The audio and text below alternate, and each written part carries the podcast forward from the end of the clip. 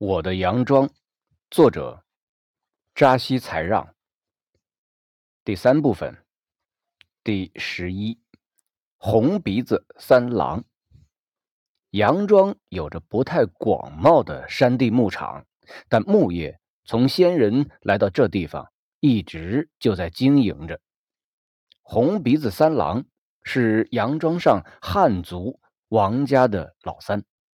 也是杨庄唯一的最有资历的牧羊人，他会赶着羊群找到最好的牧场，会指挥羊群穿越狭窄而陡峭的山路，会坐在山顶，只吆喝几声就能把四散的羊聚拢在一起。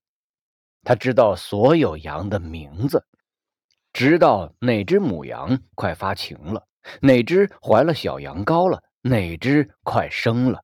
他甚至知道哪只羊的父亲是谁，母亲又在哪里。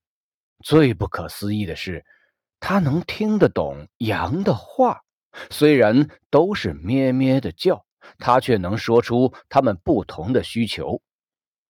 他能知道这一切，只有一个原因：他这半辈子都在放羊，因为放羊，冬天。他的鼻子被冻成了紫茄子，夏天又被晒成了红辣椒，春秋两季紫里透红，红里透紫，人们就叫他红鼻子。红鼻子三郎爱放羊，也爱睡觉，爱睡觉，羊就会偶尔少几只，据说被羊叼走了。大人们都不信，但羊消失了。却是事实，叫红鼻子赔，红鼻子就眼泪一把鼻涕一把，闹得大人们只好把说出的话重新吃回去。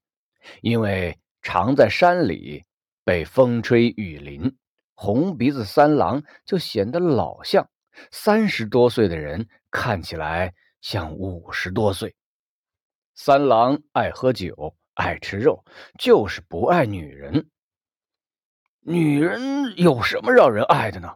他说：“女人，哼，只能给我们带来烦恼。”为了证明他的说法，他给庄里人讲了他的故事。有一次，我的女儿带来一只狗，背着我把它悄悄地放进盒子里。她不让我知道有条狗在我的屋子里是对的，为啥呢？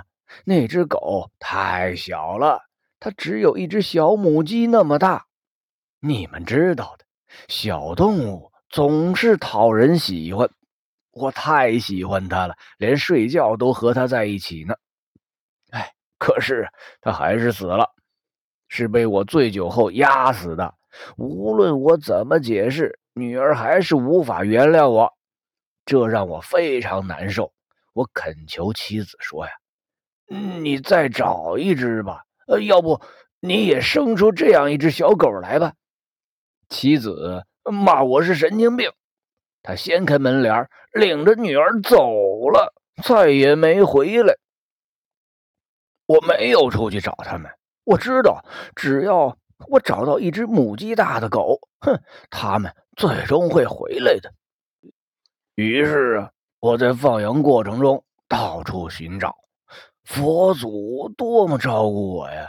有一天，我在草地上拾到了一只动物，它只有头颅那么大，眯着小小的眼睛，呜呜的哭呢。我把它捧进帐篷里，给它喂了羊奶，它不哭了，胃口出奇的好，一边吃一边露出笑的样子。嘿呀，我确定它是个人类，是个女孩。有了那个小人儿啊，我的日子开始过得很快了。这时候，哎，我的一妻子又回来了，身后跟着我的女儿。他们一进门，我就激动地告诉他们，我没找到新的狗玩，但是我找到了一个头颅大的娃娃。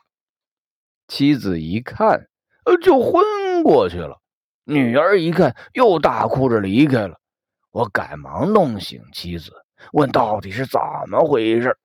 妻子说呀，几个月前，你女儿的肚子有了孩子，这几天她生下了他，因为长得太小，又不像个人类，就把他给扔了。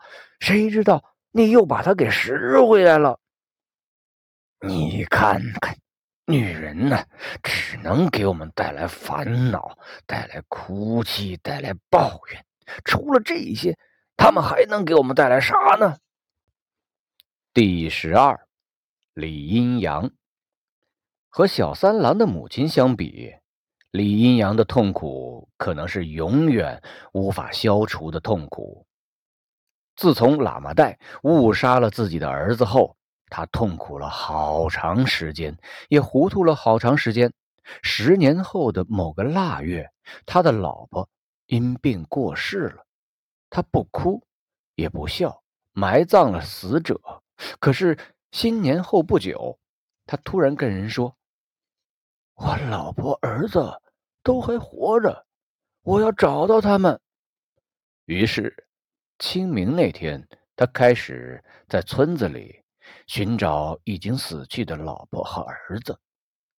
他走到路口，身边的世界是那么安静，天空里飘着些云朵。他从空中看到了儿子的笑脸，但一晃就被风给吹散了。田野里新麦开始发芽，从土里钻出来。他看到了老婆的头发，只是碧绿的颜色。他偷偷拔了几根。手指都被染绿了。村边的双江河，倒映着天上的太阳，摇摇晃晃的，很不安静。他从水里看到儿子的眼睛，黑黑的，直视着他，仿佛有千言万语要说给他听。他俯下身想捞起来，手指刚触及水面，两条游鱼就被惊走了。他深入山林，在松树林里见到了老婆一闪而过的身影，在杨树林里见到了他留下的脚印，在红桦林里见到了儿子喜欢穿的褐色衣衫，在灌木丛里见到了儿子拉下的粪便，但是，他就是不能清晰的见到亲人的脸面，也不能把他们或单薄或厚实的身体。抱在怀里。黄昏时，他回到家里，在石墙缝里、木材堆里、土墙后、晾晒着的衣背后，一一寻找。他找到了他们留下的大笑声、哭泣声、叹息声，甚至惊慌的逃离声、痛苦的咳嗽声、愤怒的抱怨声。他拿起了老婆的照片，看了一笑话，放下了。又拿起儿子的照片看，双手颤抖着。儿子独自一人，抱着胳膊斜靠在一棵树上，面无表情，似乎把什么都看穿了。他就一直等着，等着，直到天完全黑下来，完全看不到儿子的样子，这才拉了灯。他做好了饭。给老婆盛了一碗，放在桌子上，又推到对面，又给儿子盛了一碗，放在桌子上，推到右手边。他夹了一块瘦肉，搁在老婆碗里，夹了一块肥肉，搁在儿子碗里，说：“吃吧，你们都喜欢吃肉。以前我们太穷，吃不到这东西。现在好了，这东西多的是，你们就多吃些嘛。”但是，老婆和儿子碗里的东西却始终没有减少，他碗里的东西也始终没有减少。第二天早上，我们准备出山，在村口碰到他，他面带微笑，朝着我们点头，算是打招呼，却不说话。我们也不说话，看样子他已经找到了他想找的亲人。太阳早就升起来了，暖暖的照着，村子里鸡鸣狗吠的，开始变得热闹起来。他一个人站在村口，看着我们走远。我们踩着木桥过了双江河，到了东山脚下，回过头来，恍惚间看见他曾经站立的地方，站着他的老婆和儿子。我们都擦了擦眼睛，这才看清，还是他一个人站在村口，渐渐的成了一个黑点。第十三，神算子阿克杨。不能不说神算子阿克杨。阿克杨八岁时被父母送到卓尼的某座寺院当阿克，过了几年清贫日子。吃不消了，就又逃了回来，死活不去了。父母拿他没办法，只好随了他的性子。但是年龄大了些，不能送到学校去，就只得让他学耕种或者去山上放牧。阿克扬不喜欢耕种，也不喜欢放牧，只喜欢算命。他说：“我从寺院里就学了这一手，算命。”不过他算的真准，丢了牛的，在哪座山哪道湾里找去，找到了；害了病的是啥病，在何时得的，得罪了哪路神，怎样怎样赔罪，吃些什么药，嗨，好了。大媳妇不生育，招惹了哪里的送子观音，如何祷告，请谁祷告，两三年过去，嗨。怀上了，因为算得准，人们不叫他阿克扬，叫他神算子。神算子娶了女人，一边算命一边过日子。两三年过去，女人的肚子却大不起来。神算子只好给自个儿算命，算来算去，问题都出在女人身上。于是。带着女人四处拜佛求子、看病吃药，几年过去了，还是没什么效果。女人因为长期吃药，似乎中了药毒，脸色黑黄黑黄的。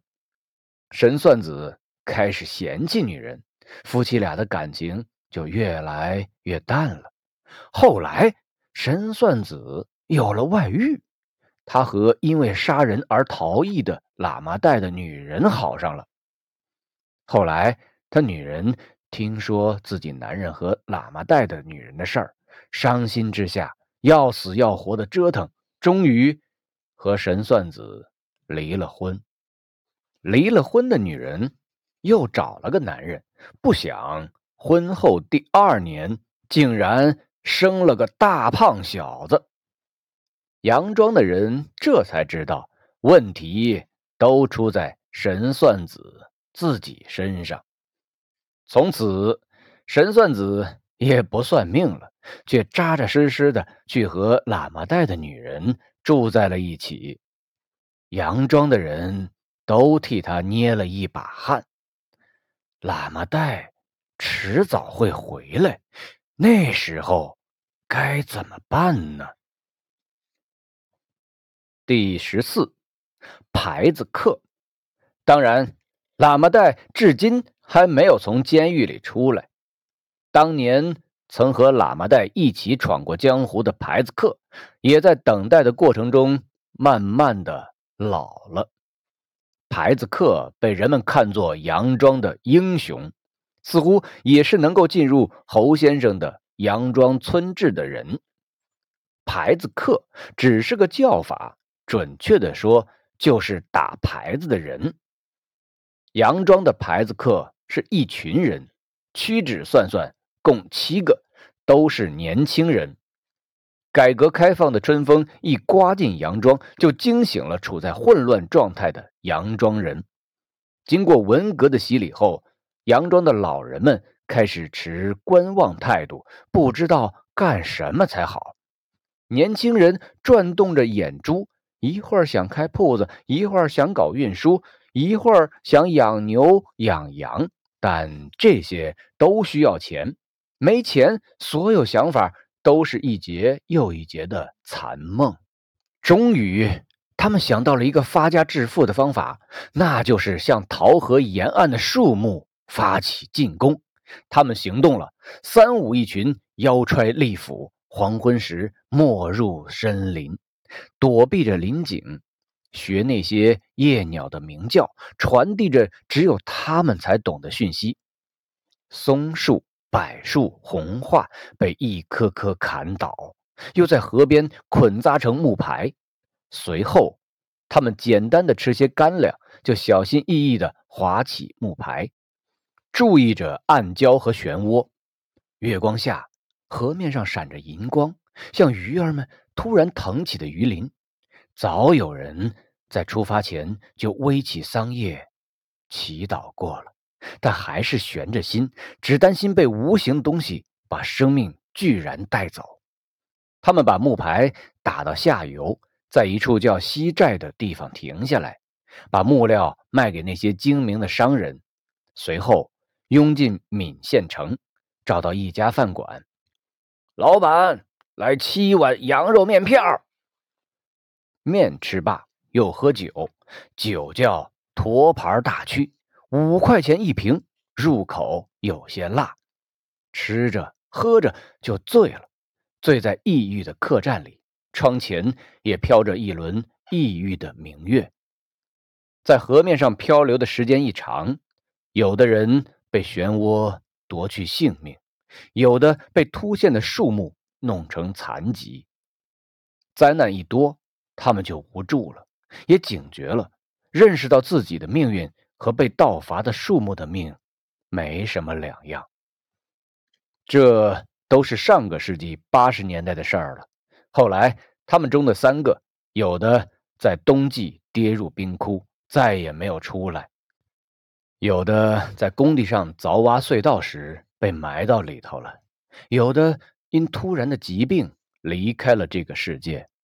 现在活下来的四个，除喇嘛带还在服刑，其他的人一直坚守在杨庄，活在祈求之中。他们渴望下辈子。还能转世为人，最不济也要转世为飞禽，盘旋在故乡的山林，守护着先人们生活过的土地。第十五，我和他，和杨庄的这些男人相比，我似乎算是比较幸运的人了。这村庄里吃公家饭的，除了诗人观音带外，就是我了。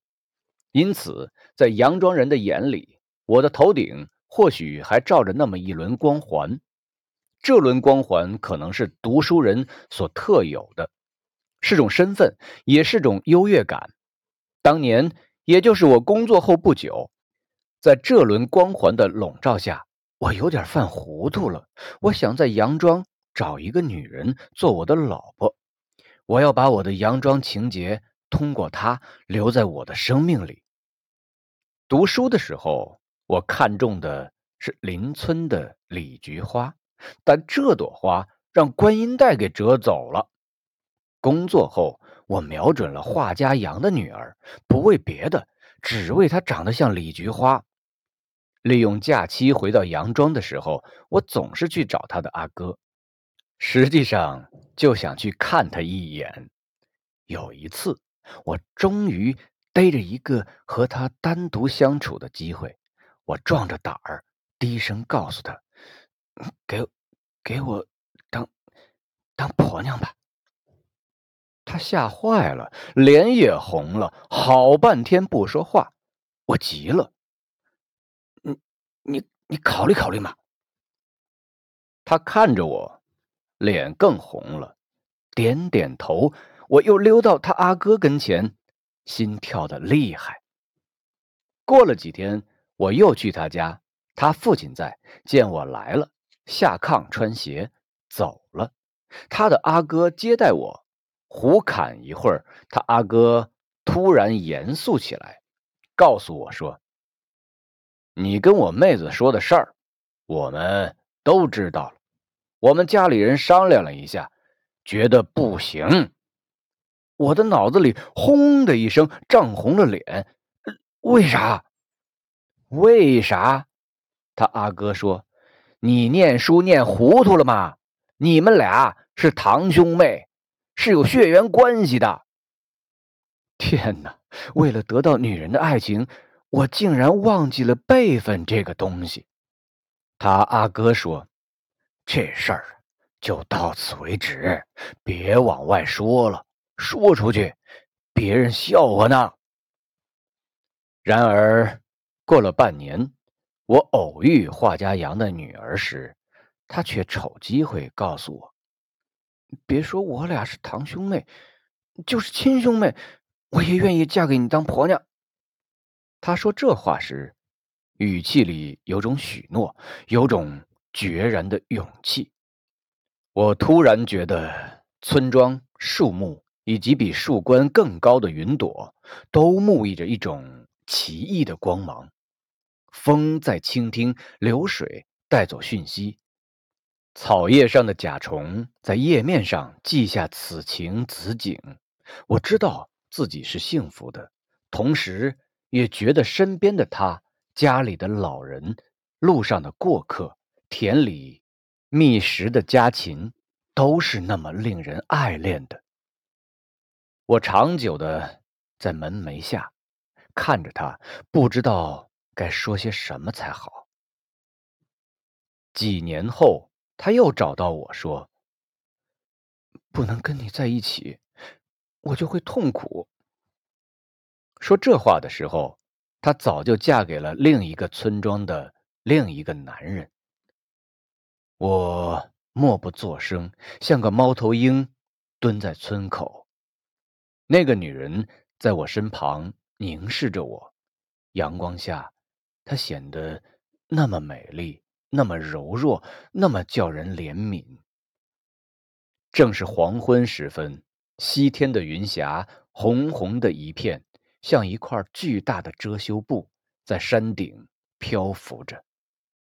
其实，我和他都知道，即使豁出下半辈子来折腾，我们之间的姻缘也是不可能的。